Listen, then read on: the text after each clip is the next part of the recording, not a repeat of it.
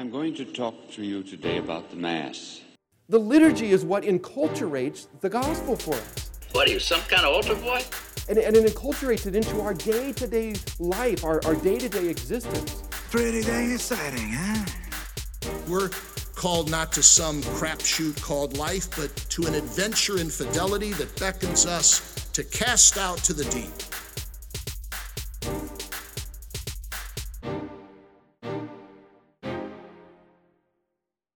I am so ready, Jesse. Wait, what were you going to say?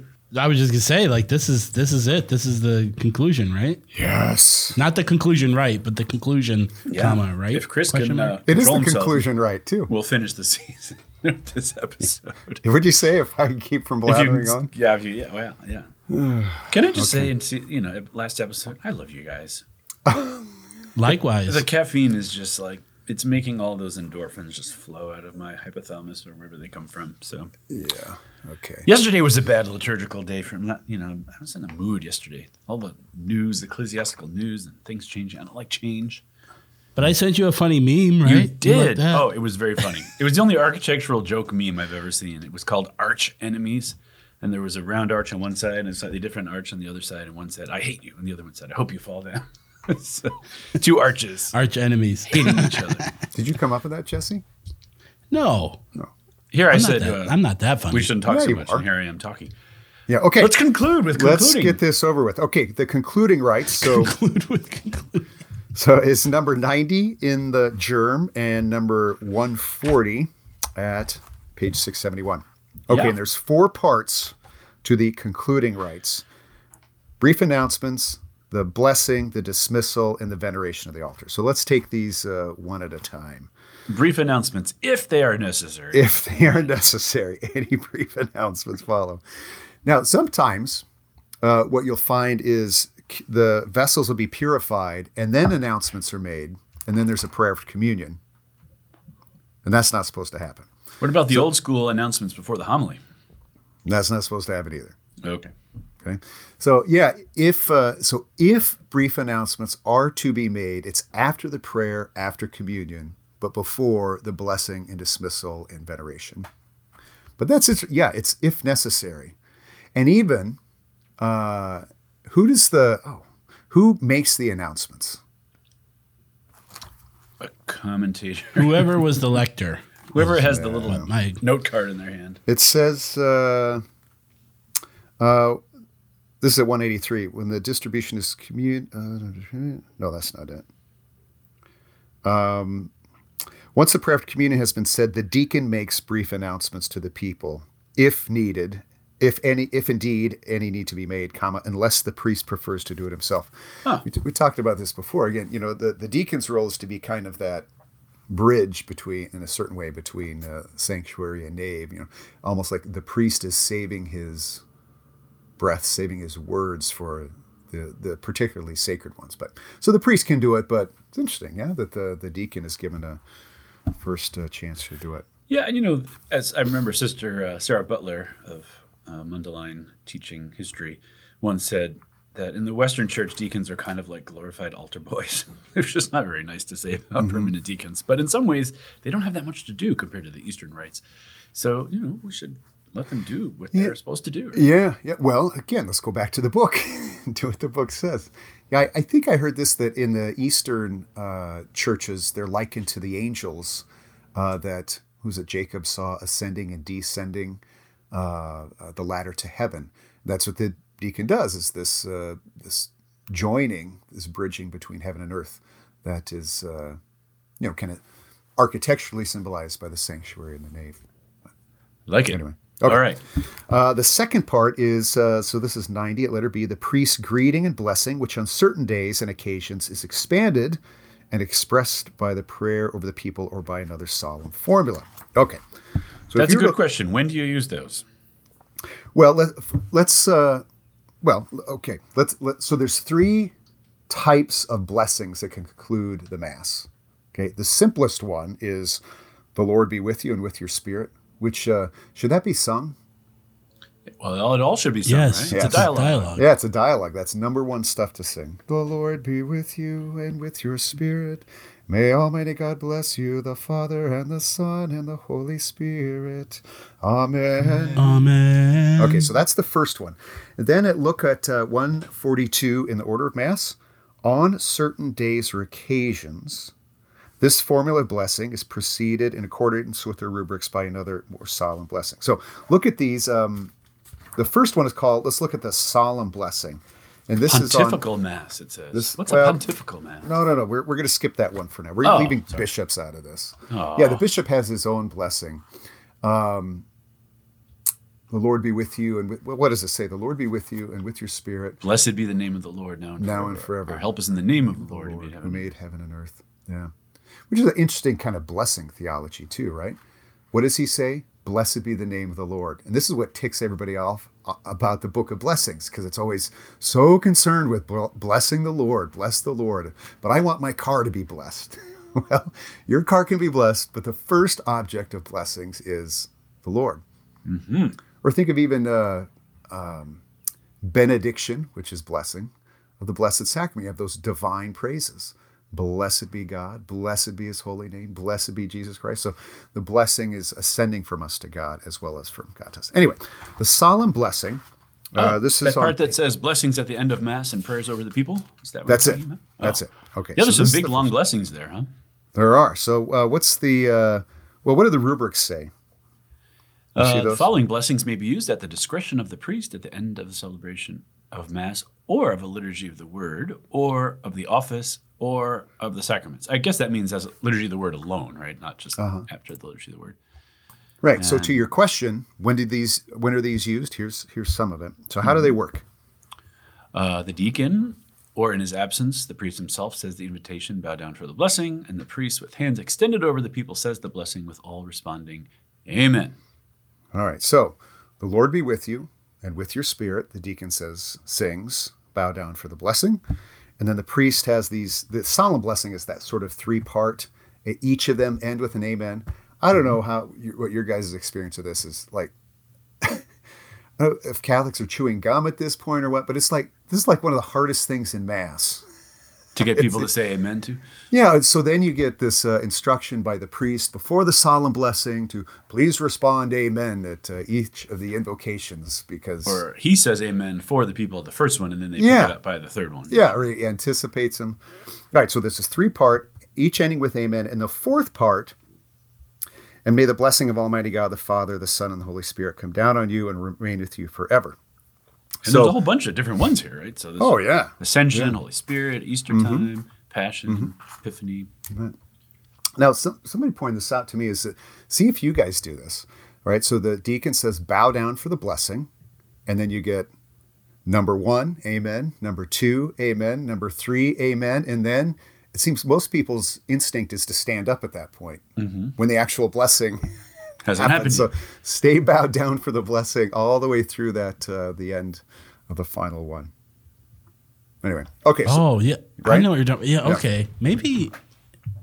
Oh, now I'm gonna have to think about that. Yeah, see what you're tempted to do the next time you get a solemn blessing. Most people stand up for the actual and may the blessing of Almighty God. Okay, then the third type is what's called prayers over the people. Do you see those in the missal? Mm-hmm. Okay, so you have the same sort of instruction. The following prayers may be used. The deacon or his absence, the priest says the invitation, bow down for the blessing. And these are just like one paragraph things. Okay? Now, with the third edition of the Roman Missal, they included these, for example, on every weekday in Lent. They weren't in the 85 sacramentary, but they had been a part of the tradition. So this is how this would work. The Lord be with you and with your spirit. Bow down for the blessing. Be gracious to your people, O Lord, and do not withhold consolation on earth from those you call to strive for heaven. Through Christ our Lord. Amen. And may the blessing of Almighty God, the Father, and the Son, and the Holy Spirit come down on you and remain with you forever. Amen. So notice when Lent comes around next year, there's one of these every single day for Lent. And there's all sorts of variations on, uh, illegitimate variations on how this takes place. Part of the reason is, is the instructions are in the, after the order of Mass, and they're not in the proper of time where the, the they appear. But So would so those that Can I, can I ask you a clarifying question, Chris, about the remaining bowed for the final Mm-hmm. blessing? Aren't we supposed to do the sign of the cross mm-hmm. during? Okay, so are we doing the sign of the cross while we're bowed? I think so. Yeah. So we're like we're bowing, we're you know bending over, we're bowing, and we're doing the sign of the cross while bowed.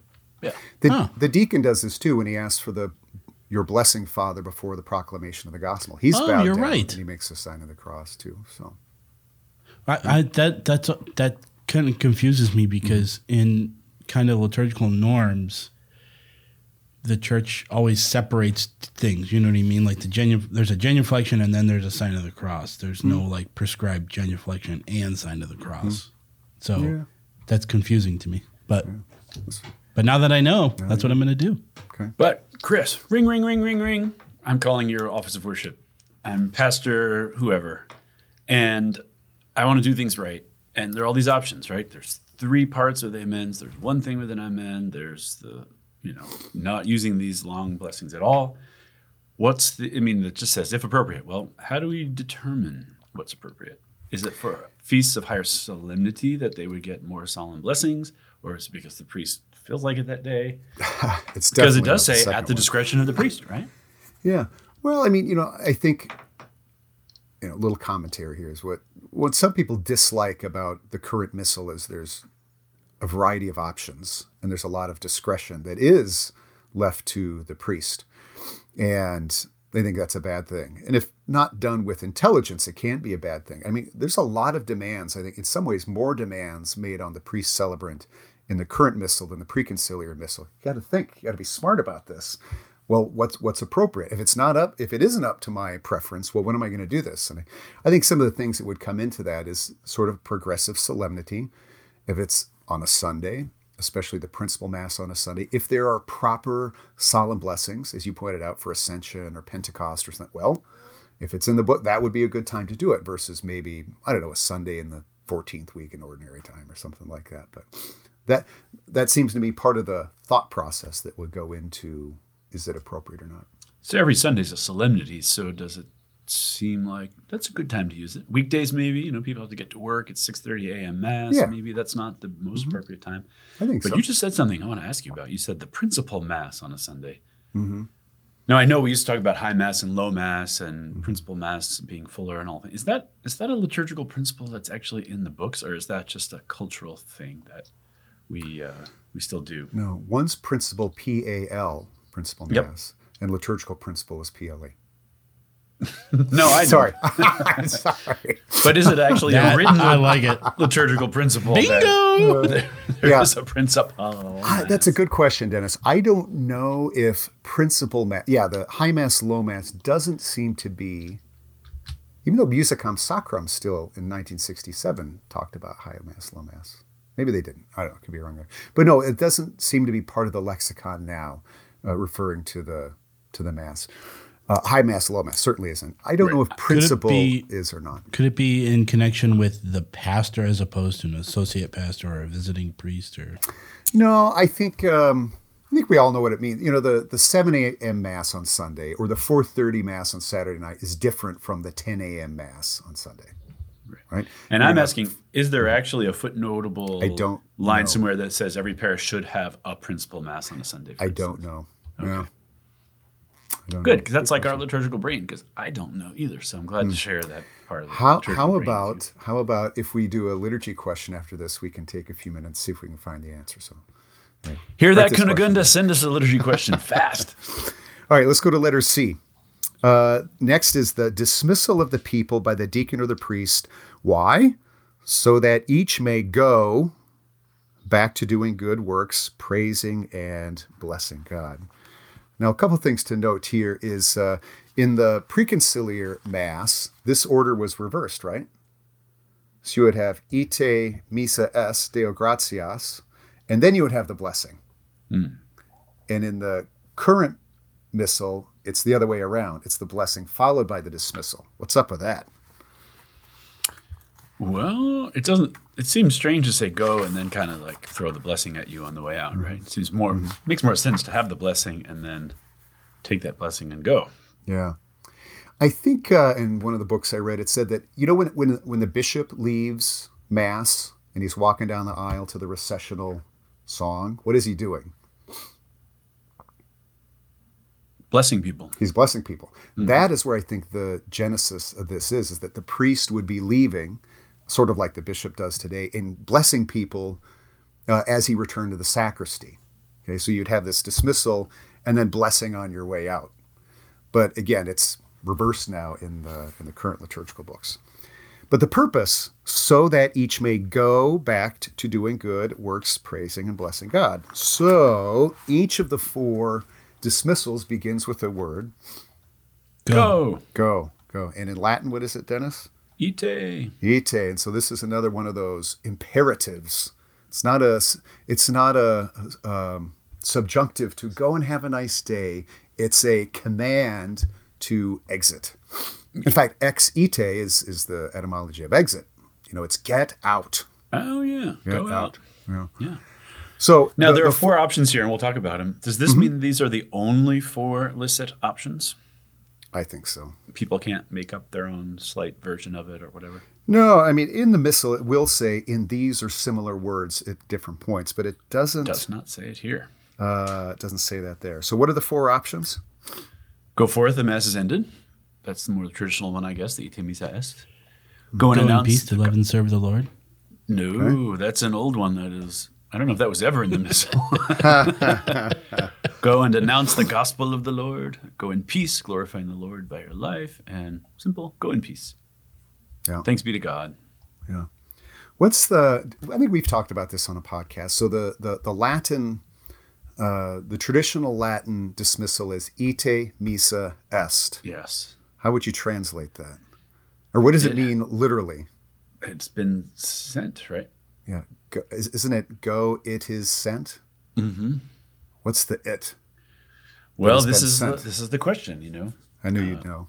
I'm I'm fond of this discussion, although I can't say that I, I have like footnotable sources other than our one favorite, Dr. Lynne Boughton from the Liturgical Institute, who talks about the word mise was the sending that's mentioned in the Eucharistic Prayer One or the Roman Canon that may your altar take may your angel take this to your altar in heaven, and that the mise was the actual the name for kind of this not quite an epiclesis, but whatever the sending up is versus the calling down. And so it really means that the Eucharistic liturgy or the Eucharistic prayer is ended, communion is ended. And therefore, you didn't mean the whole Mass was over. Um, and now we translated the Mass is ended as opposed to it has been sent. It's interesting that some, it would be nice to have someone do some serious theological work on that. Yeah, well, I'm sure somebody has. we Yeah. just don't know end, about it. End and sent are not, not the same thing. Yeah, well, what's the the the, the root of mise? Is it's like missile or missive, Or Uh, message. it yeah. means to or message. Yeah, so it, it, it is a sending out. And I think uh, I remember Aid, Father Aidan Kavanagh would talk about. There used to be uh, numerous mise throughout the mass. So you would send, for example, I think he talked about it as terms of sending the catechumens out before the liturgy of the Eucharist. So you'd have different mise apparently uh, throughout. But Yeah, yeah, and it's a Aquinas talks about this word. Aquinas talks about this word in the Summa somewhere. I don't have the citation off the top of my head, but it's easy enough to find if you know how to search the Summa Mm-hmm. about the sending, the angel, altar in heaven. Um, I think Dr. Boughton said too there was somebody who's the great saint of, of Milan. Um, Ambrose. Ambrose, yeah, writes about how some crowd burst into the church to disrupt the mass, and he said, "I was just about to start the missa Hmm. Oh, that's right. the crowd That's burst right. in, and finally, when they left, he continued with the missa, and he was talking about the Eucharistic prayer. Hmm. So it's a word that uh, has many many meanings, but the point is the sending is ended, right? The Eucharistic prayer is ended. The mass as a whole thing is ended. Mm-hmm. So go take all these graces out and transform Hmm. the world. Go make a difference. All right, Dennis, enough of that. Can. So, letter D here at number 90 in the GIRM, the fourth and final part is the kissing of the altar by the priest and deacon, followed by the profound bow to the altar by the priest, deacon, and other ministers. So, um, this, we were doing a deacon formation for permanent deacons. We would talk about the veneration of the altar, but w- the, the veneration of the altar is two parts there's the kissing and the bowing. So, the veneration is these two parts the kissing of the altar and then the, the profound bow. And of course, in the old days when the tabernacle was there, they would have a genuflection, probably. Yeah, and I, well, I suppose even didn't we did we talk about this at the beginning of mass? If there is still a tabernacle there, you probably do the genuflection as well.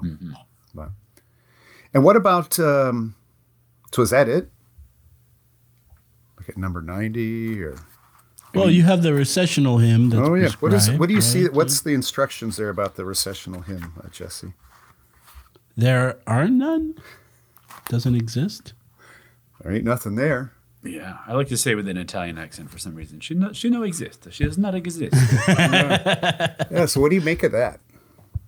well, it's not really considered a moment to uh, bookend with another song. You have an entrance chant, right? It's preparing you. You have an offertory chant that's preparing you. You have a communion chant that's telling you what you're doing. But when mass is over, get out, right? Or sing five verses of a slow, lugubrious hymn and then get out, right? It seems to me you say your thanks and you go. it's you know it is kind of like go make a difference is sort of the you, you want that ringing in your ears you want that uh, ite missa est to be sort of the, that's the that's the last words on the church's lips is for you to uh, to have in mind as you as you blast out of the church doors make uh, make something happen but now in the in the bishop's document sing to the lord that it talks about a closing hymn and so it's it's optional but i think it's it's noteworthy that not nowhere in the general instruction of the roman missal or the the missal here uh, that we celebrate from is the concluding song ever even mentioned and i think that um, I don't know. I, I, this is what we do with the liturgy, right? We, we we wonder why, not because we're skeptics, but well, what's the church trying to say by all of this, right? And if the popes, from John Paul to uh, Pope Benedict to Pope Francis, are trying to get us to go back to the book and celebrate according to the book, then I think this is something that pastors and uh, people and music directors ought to be aware of. So I think there's a kind of liturgical principle that's actually not a liturgical principle. It's a de facto liturgical principle, not a de jure liturgical principle that quiet places in the mass tend to get filled up with stuff, right? When it says silence, we want to sing a song. We, we just don't feel comfortable with songs. I mean, people maybe from the post conciliar era say, oh, people have to be participating, and participating means keep them busy. Every time there's a quiet part, give them something to do. If the priest walks without accompanying vamp, you know, piano music, something's wrong. And uh, I think we have to fight that that inclination in us We're, we're just things up. uncomfortable with spaces, you know. Like we, we, I, I remember when my wife and I moved into a bigger home for the first time, and I, there was like a big empty wall, and I was just like, "Oh, we got to put something there. We got to put a couch there, or like a a table or something, because it just looks empty, you know." So we need to be a little across- more zen than is what you're saying. I came across this line. Uh, it's in uh, part four of the Catechism on contemplative prayer, and it says, I think this is exactly what it says: is silence is the symbol of heaven.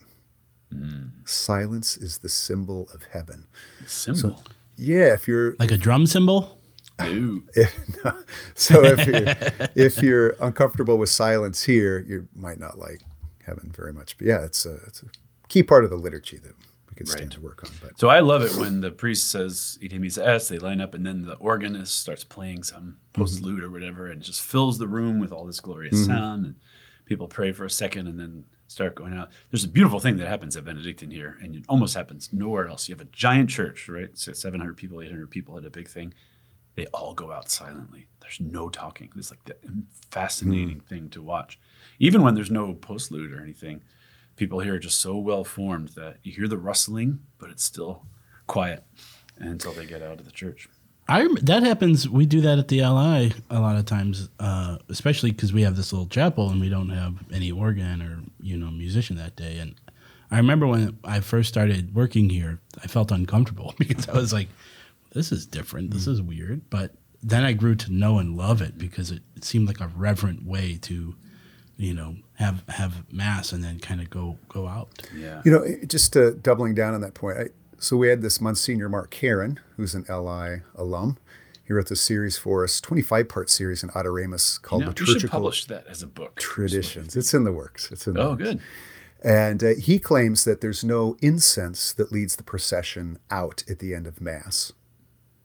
But th- what reminded me of this, Dennis, is your point before, is there's a chant to prepare you at the entrance, and a chant to prepare you at the offertory, and a chant to prepare you to receive communion. But there is no chant on the exit, and there's no, none of this incense either. It's a Or procession. there's- Yeah, there's something different going on here that um, I don't know. We could stand to it, uh, be more attuned to. But Yes. Anyway, So, that that kind of wraps up, I think, what we were about in this. Uh, we're finally done. Wow. But I, That's uh Should we go in silence Yeah, like we- like the mass? yeah, let's not have this a liturgy podcast has question. ended. Go in peace. We'll do it like- Hallelujah. We'll do it like uh, the old TV shows at 1 a.m. It just Well, we have to hum, we have we to hum the the national Spangled anthem first with a big picture of the Iwo Jima monument. That's what I always remember. As a No, kid. we're not done. We have to answer a well. liturgy. But hang, question. I, I want to leave, I want to leave with just a couple of lines here from right. The the genesis of this was Traditionis Custodes. Yes. And there's a couple of lines in. It's either the the motu proprio or the accompanying letter. I think it's the accompanying letter. Pope Francis writes. Whoever wishes to celebrate with devotion according to earlier forms of the liturgy can find in the Reformed Roman Missal, according to the Second Vatican Council, all the elements of the Roman rite. Right, and so uh, what what we're about here at uh, you know the LI, LI and Benedictine and uh, Adoremus and Liturgy guys is what's the book say? You know, there's that line from Chesterton that we use sometimes. It's it's not that the liturgy, the Reformed liturgy has been tried and failed. It's just never been tried. Yeah, and I think going through these podcasts, I hope you know people noticed. You know, sort of unfortunately, a lot of things though that oh well we don't do that. I didn't know that. I've never seen that. I've never heard that. And this could go a long way to I you know I, I think Traditionis Custodes is written as much to those of us who attend principally the the post conciliar mass as it is to you know uh, people who attend the the preconciliar liturgy. We have a job to do it right.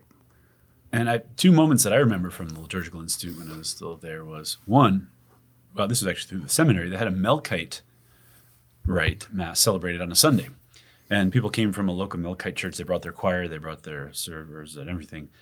And they sang every word. There was hardly any silence in it. But the choir was leading us, the deacon was telling us constant, linear, and kind of flowing from one side to the other. I mean, there was silence where there was supposed to be silence, but it was very much um, participatory and, in a certain way, busy, but busy with the rite itself, not busy with junky things.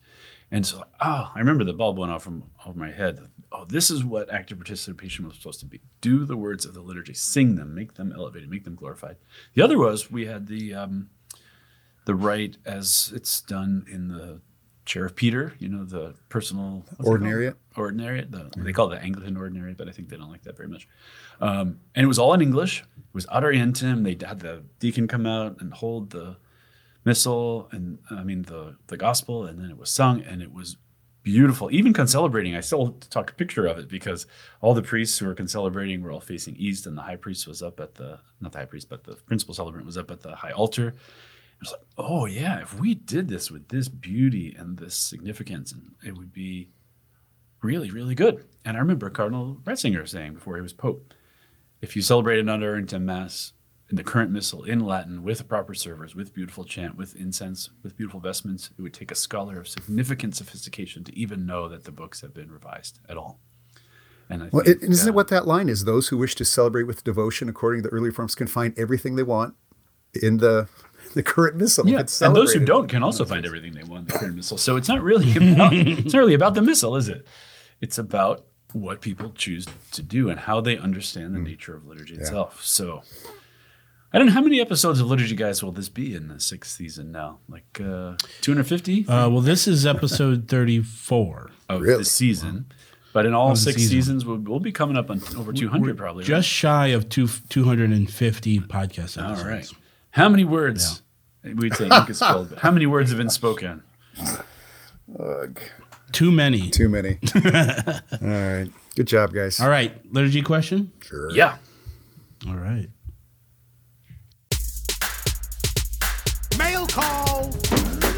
Mail call! Oh, Moses, Moses, why do you question me? Why do you care? Today, we have a similar debate over this. Anyone know what this is, class? Anyone? In my case, sir, the question is totally without meaning. All right. We talked about this in this episode, so we thought it would be a really good liturgy question and take a time, uh, take time out, look at it. Uh, and by we, I mean you. And Kunagunda Uh, emailed diff- us in real time. It's awesome. Uh, that we're talking about the principal mass, right? We had uh, Dennis. You asked Chris about that during the episode. So what what have we learned, gentlemen? Well, here's the question: A principal mass would be on a Sunday. Maybe your parish has three, four, even five masses. You know, if they're early in the morning, they might not be as high in their level of solemnity. And usually people put the principal mass, you know, later in the morning, maybe it's at noon or 11, something like that, where you can really have the choir and you have the processions and you, you celebrate the liturgy at this full level of solemnity. And I asked if the principal mass a thing that's like actually prescribed in the book or recommended, or is it just a custom back from the old days of high mass and low mass? And Chris says he has an answer. I do. What's your answer? So the, uh, the the term principal mass appears a handful of times in the Roman Missal. For example, uh, this is at number 199 in the GIRM. It's speaking about when to employ concelebration. Okay, when is concelebration recommended? And one of those is at the principal mass in churches and oratories. So there's one. The term also appears on Palm Sunday because there's three different forms of uh, entrance at Palm Sunday. There's the procession, or the solemn entrance, or the simple entrance. And the solemn entrance takes place when? Before the, well, the procession or solemn entrance takes place at the principal mass.